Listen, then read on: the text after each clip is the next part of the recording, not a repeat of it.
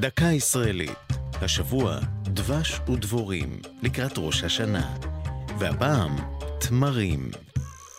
בספר דברים נמנה הדבש עם שבעת המינים. זה הפסוק בתורה, ארץ חיטה ושעורה, וגפן ותאנה ורימון, ארץ זית, שמן ודבש. מפרשי המקרא סברו שהדבש בפסוק זה מופק מתמרים. נוזל זה נקרא היום סילן, ובעבר נקרא גם על פי המונח הערבי דיבס.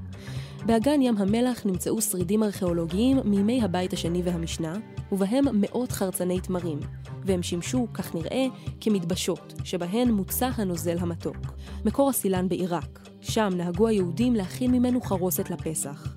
פועלים מצוידים במסחטות ניידות גדולות היו עוברים מבית לבית לפני החג וסוחטים תמרים מבושלים לכדי דבש. הסילן הישראלי הראשון יוצר לראשונה באופן מסחרי בתחילת שנות ה-80, בחברה ושמה חצר כנרת. חברה שעסקה בשיווק תמרים.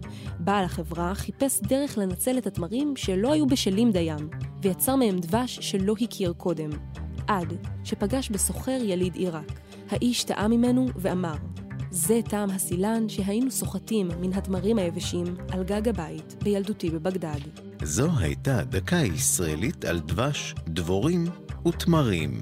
כתבה דרור שדות, ייעוץ הפרופסור זוהר עמר, הפיק אליעזר ינקלוביץ'.